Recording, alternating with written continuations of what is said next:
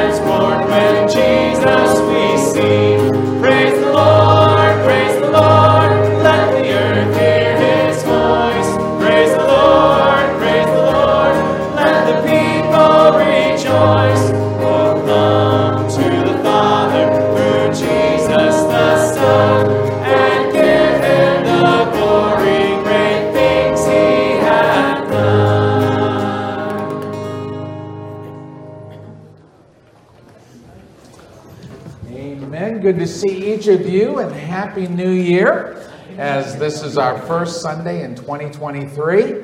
And it is good to have each of you in the Lord's house. Let's open up with a word of prayer. Lord in heaven, we come before you and we praise you and thank you for this new year as we get ready to set a vision and a sight for all that you have ahead. Help us, Lord, to be faithful and true to you in all ways. And we thank you and praise you for your faithfulness to us. We ask that you'd be with our service this morning, that it would be a service that would honor you. In Christ's name we pray. Amen. Please be seated.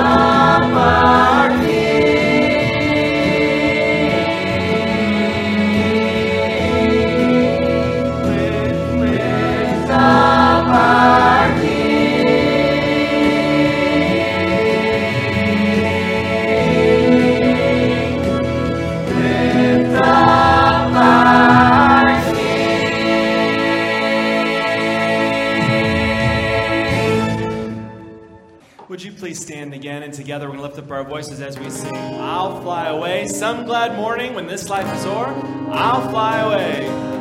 Some glad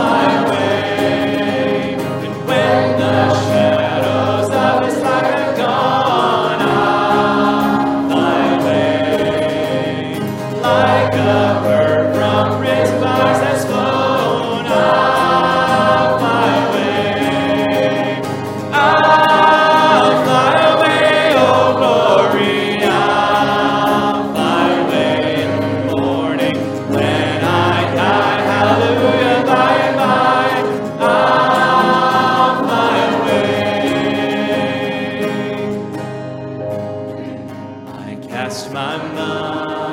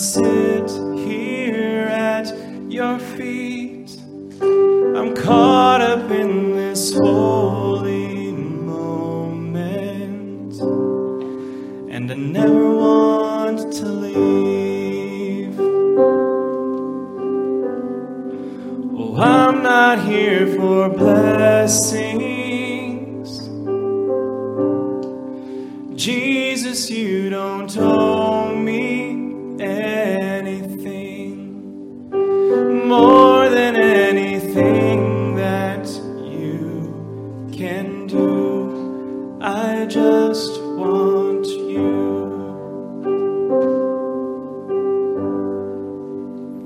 And I'm sorry when I've just gone through the motions. I'm sorry when I just sang another song. Take me back to where we started.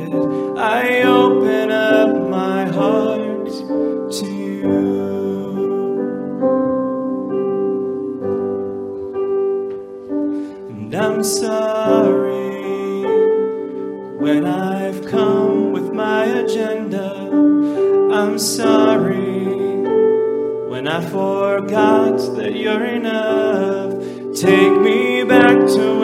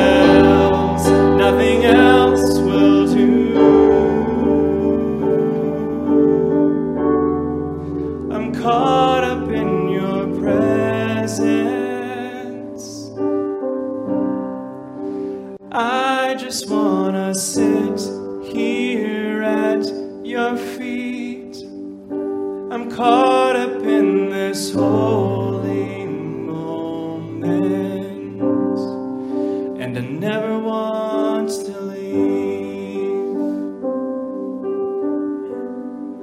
Oh, I'm not here for blessing.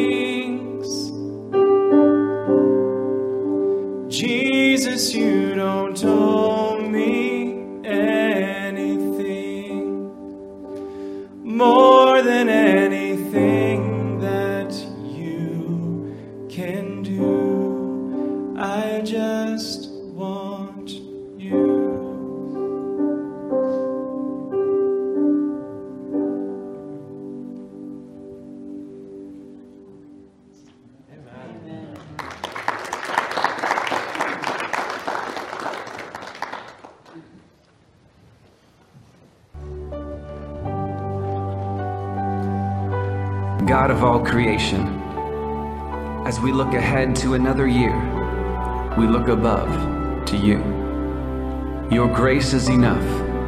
Your mercy is new every morning, and your power is made perfect in our weakness. This year we have faced many trials. We have fought many battles. We have learned many lessons, and we have prayed many prayers. But this is our hope in life and in death. You are the God who sees. You are the God who knows. You are the God who cares. And you are the God who loves. And so we pray for courage to face our giants. We pray for grace to cover our guilt. We pray for strength to overcome our challenges. We pray for joy in all circumstances. And we pray for vision to see what you see.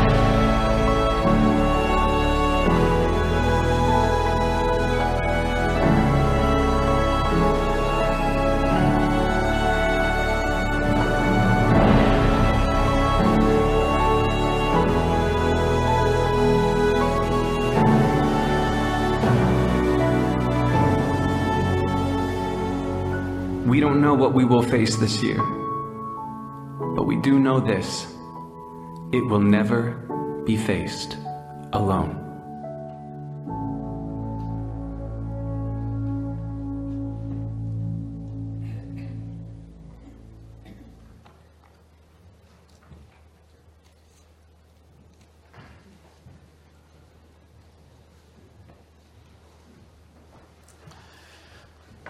I'd like you to take your Bibles with me, if you would, please. Let's turn to 1 Thessalonians chapter 5. I'm going to read to you verses 9 down through 22. Title of the message this morning is What Should the Church Be in 2023? What should we as a church be in the year 2023? As we look across the span of a whole nother year, we as a church should have a vision. We should have a desire to be what God wants us to be. Even as the little video said, we're not going to face this alone. The Lord is going to be with us all the way. But not only is He going to be with us, our church, our church family. We pray for one another and uplift one another and strive to encourage one another. And what should we be as we go into 2023? As we look at 1 Thessalonians chapter 5 verses 9 through 22, what we find is uh, the Lord speaking to the church in Thessalonica and challenging them to be the church they should be.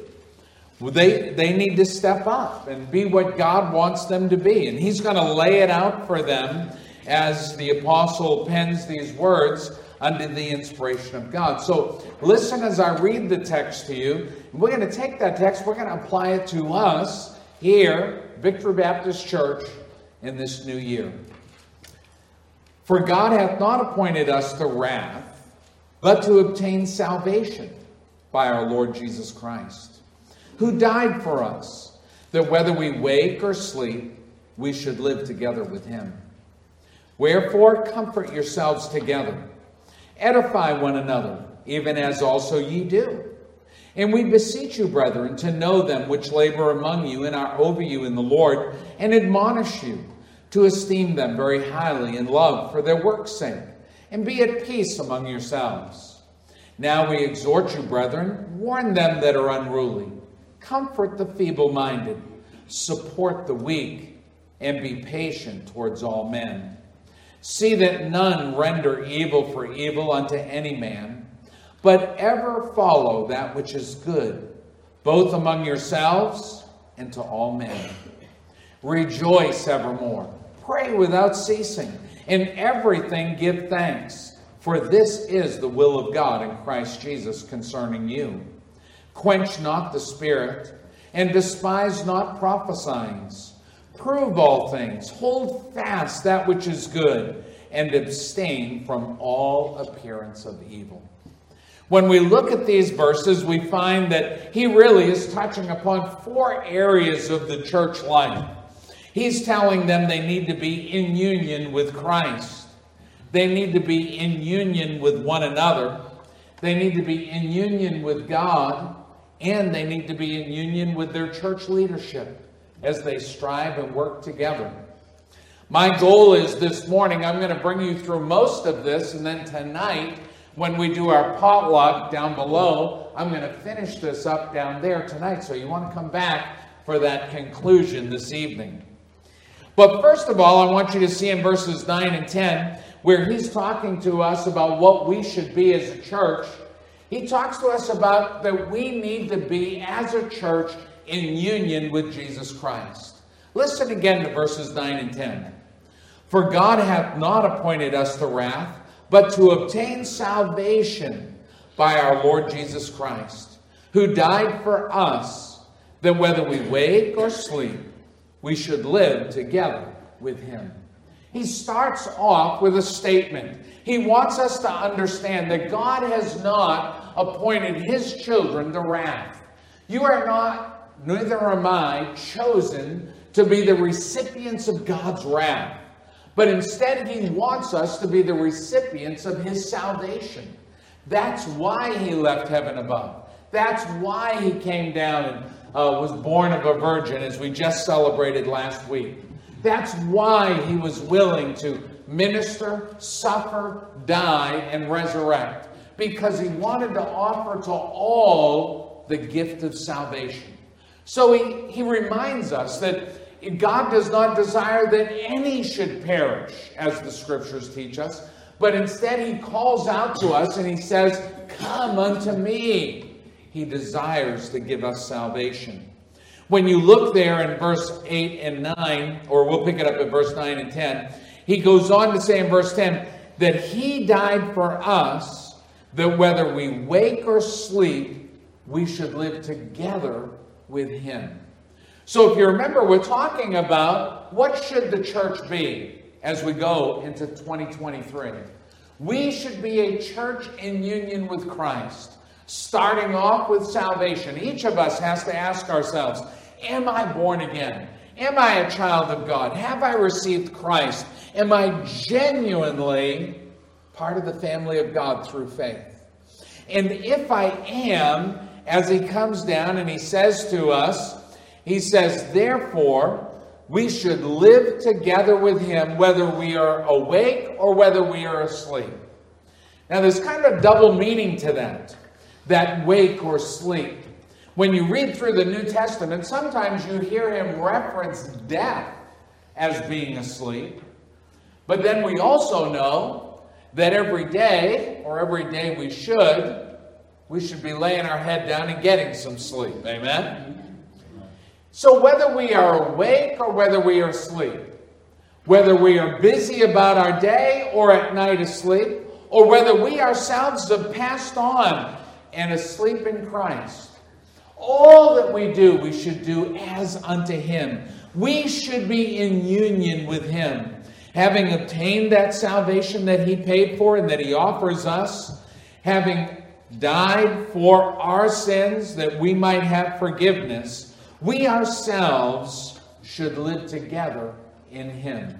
So, as we press into the year 2023, I want to ask you are you in relationship with Jesus Christ? Are you in union with Him? Have you received Him as your Savior? And are you walking with Him every day as you go about your business? Even when you pillow your head at night, are you going to sleep in rest and assurance that you are His? So that when that day comes, that we pass from this life to the next, we ourselves know that we are at union with Christ.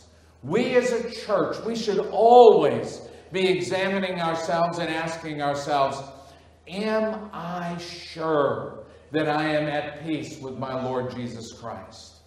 As he comes down in our text to verses 11, verses 14 and 15, down through here, he's going to talk to us about the church. Not just individually, but corporately. Listen to what he goes on to say in verse 11. Wherefore, comfort yourselves together and edify one another, even as also ye do. Talking to you and I as the church. He says we need to comfort ourselves together. Now, as we saw in the little video here, it took just a moment to say that in this last year, I'm sure there are those who have gone through hardships, struggles, difficulties.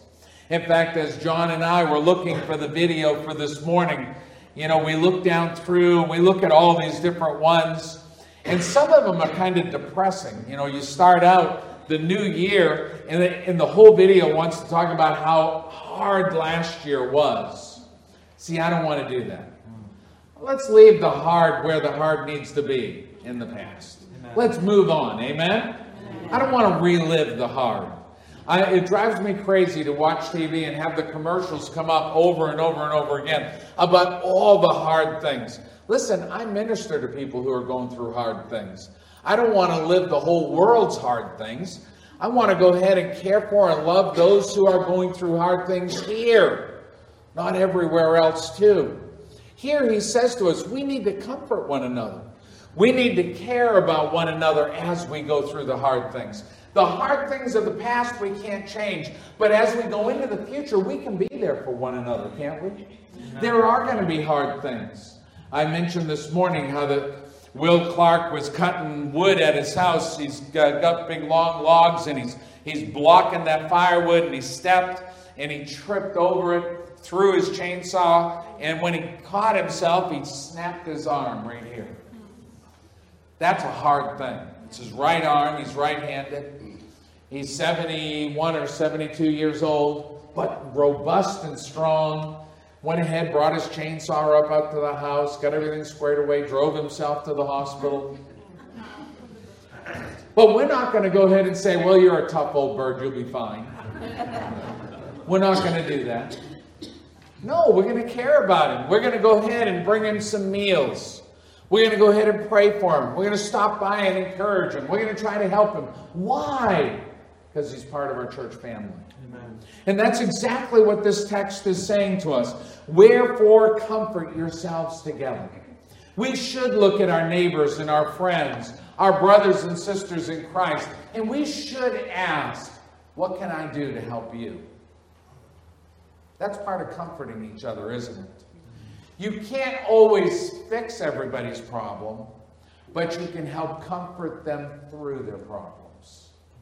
As we come down here, he's going to continue to talk to you and I as a church in verse 11. He says, Wherefore, comfort yourselves together and edify one another. That's not just comfort, but edifying is encouraging, lifting up, helping to redirect towards positive things in Christ. And you and I, as brothers and sisters in Christ, we need to do that. Edify one another. I tell people if your friends do nothing but pull you down, time to find new friends. If every time you're around these folks, all they're doing is yanking you down and yanking you down, it's kind of like going swimming with people who can't swim. They're going to pull you to the bottom with them. Sometimes you just got to say, Whoa, wait, I can't do this all the time. I've got to be edified. I've got to be encouraged too. I've got to be built up too. I can't always be pulled down. So, you and I, as we go into this new year, God has called us as a church to edify one another. Let's work at uplifting and encouraging one another. Of course, there's things we can complain about. From politics to finances to health to our pets. I mean, you can find something to complain about. But do you really have to all the time? Isn't it good sometimes to just let that lay and encourage and edify one another? He comes down a little bit farther as he moves down through the text, talking to you and I as the church. Look with him as he goes down into verse 14. He says, Now we exhort you, brethren, to warn them that are unruly. You know, that's just a good, healthy thing to learn how to positively warn folks. Amen? That's a good part of, of being a family, is to be able to say, hey, listen, be careful there. I do that, I, as I've gotten older, I do that more often. When my grand, when I had kids, kids could do anything and it didn't really, I figured out they're going to be fine. But now I'm a granddad and I'm looking, I'm thinking, that kid's going to kill himself. Whoa, whoa. Wait, right there. And I warn them. And the, and the parents say, they're going to be fine. Because they're not a grandparent. But as a pastor, too, I have a tendency to, to warn folks. And maybe that's because I'm getting older myself. I don't know. But I'll tell you, as folks are leaving church, I'll say, be careful. It can be slippery out there. We've sanded, we've salted, we've done all we could. But I just don't want somebody to slip and fall. Amen? Amen. But here he's talking to us not just about things like that, but he's really talking to you and I about spiritual things. He says, Listen, brethren, warn them that are unruly. He's talking about the church. He's saying, You and I look at our brothers and sisters in Christ, those who are falling by the wayside, those who are struggling in life, those who are getting involved in things that are to they're to hurt them, they're to harm them. He says, Love them enough to warn them. To say, well, need to be careful. I'm praying for you. I care about you. Not judgmentally, not condemningly, caringly. That's what the text is telling us to warn them. Look at what he goes on to say to you and I as the church. Now we exhort you, brethren, warn them that are unruly, and comfort the feeble minded. The feeble minded is an interesting word. It's kind of an interesting turn of phrase because it kind of, in some ways, could be used as an insult, couldn't it? Like if Carmen looked at me tomorrow and said, Boy, Pastor, you were really getting feeble minded. Boy, that's a little harsh. You know, or Sandra Joe, when I said to her, You know, how many years? And she says, That's not my problem, buddy, that's yours. She today at, at lunch could look at me and say, You're getting a little feeble minded.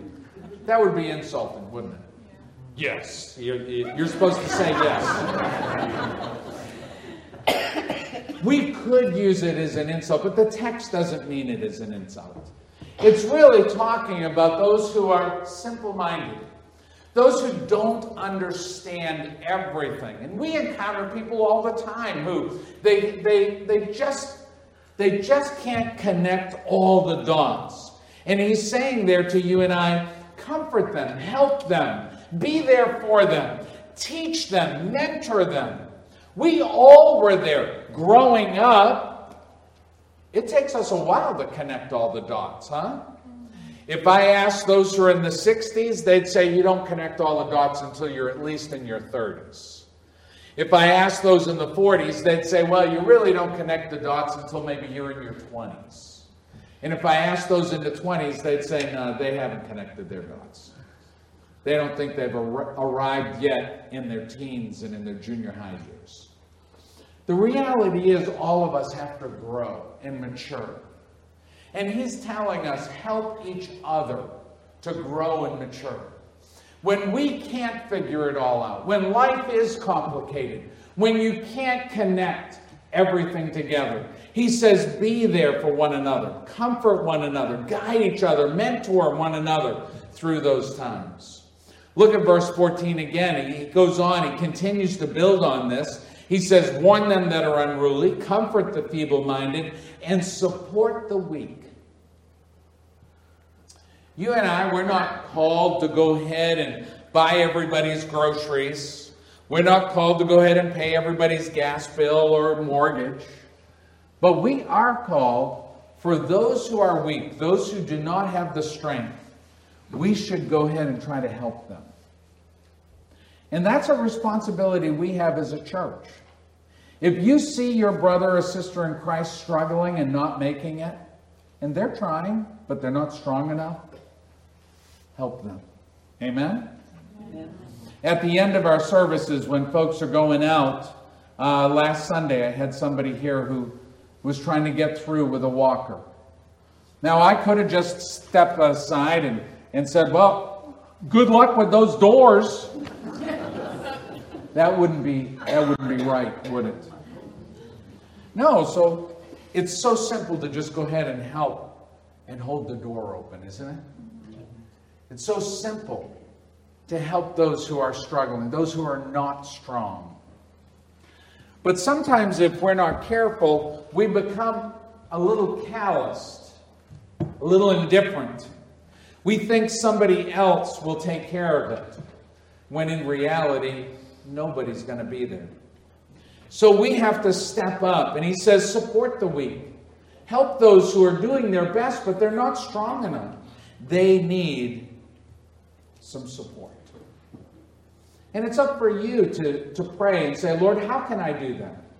Can I help this person with a little project? Can I help this person with a little bit of money? Can I help this person with a little bit of food? Or can I help this person with a ride? Find a way as a church as we go into 2023. Make yourself available. Start with inside your heart by saying, No, I'm not so busy that I can't help somebody because that's where it all begins. We have a tendency to dismiss it, we lay it aside. I'm just so busy. It's really common for me to have people say, Well, Pastor, I didn't call you because I know you're just so busy. And I always say, I am never too busy for our church. I I'm never too busy for you. Yes, I'm busy, but you are the reason I'm here. You're the reason I'm your pastor. If I'm so busy I can't in some way minister to you, then man, it's time for me to retire. I need to make sure that I have time to minister to our people. Amen? Amen. Now I could I could dismiss it and excuse it, and I could say, oh yeah, yeah, I really am crazy busy. That's ridiculous.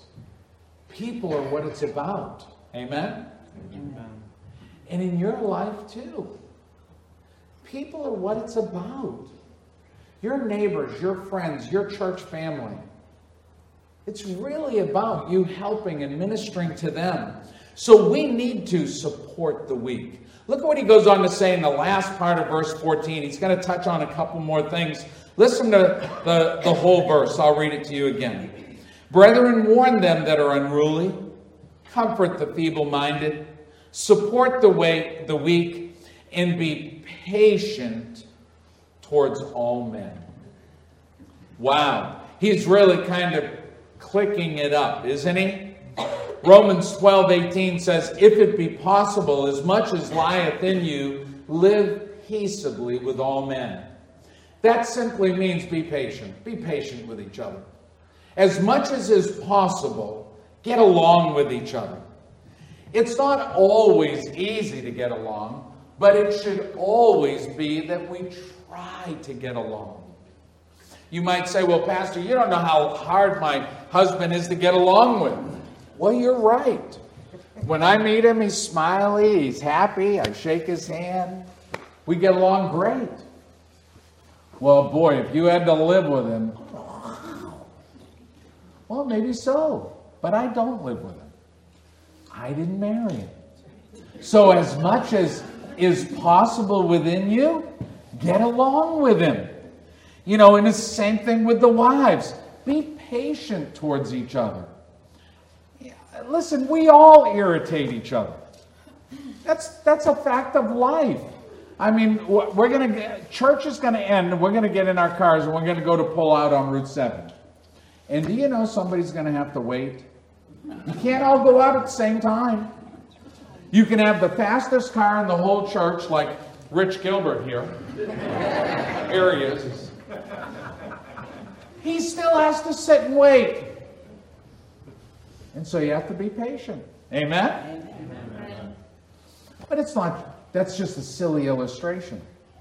But in all things, he says to us as a church, be patient with each other. Every one of us in here is a work in progress. Amen? Amen. There's nobody here that's arrived. No, I, I, I'm always hesitant to say that because Hannah absolutely believes John is a saint. no, I'm just teasing. But the reality is, God is telling us as a church, we need to be in union with Christ and we need to be in union with one another, comforting one another, edifying one another, warning each other when we're getting off track, comforting uh, the feeble minded, supporting the weak, and being patient towards each other. When he moves into verse 15, he touches on something that's so critical for us to understand. Listen to what he says See that none render evil for evil unto any man, but ever follow that which is good, both among yourselves and to all people, all men. You and I, says, don't be vengeful. It reminds us, of course, of Romans 12 19. It says, Dearly beloved, avenge not yourselves, but rather give place unto wrath, for it is written, Vengeance is mine, I will repay, saith the Lord. God wants us to remember it is not our place to get vengeance. The world mocks that. It challenges us to get vengeance. In fact, it challenges us not to get even, but to get more. God says no. He says, step back, take a deep breath. Yes, somehow you've been offended or something happened, but you don't have to get vengeance. Learn to let God have it. Learn to let it go. You will be better for it. It will let that weight and that burden come off. You might have to do that prayerfully. You might say, Pastor, you don't know what happened and you don't understand. And you know what? I may not know what happened and I may not fully understand, but do you know who does? God. God. So you begin to pray, Lord, help me. Help me to forgive. Help me to let go. Lord, help me to never seek vengeance, but help me instead to comfort, edify, warn, support, be patient towards, because I want to do that which is good. That's how he ends this part of the message in verse 15. He says, See that none render evil for evil unto any man, but ever follow that which is good, both among yourselves and to all men. Follow that which is good.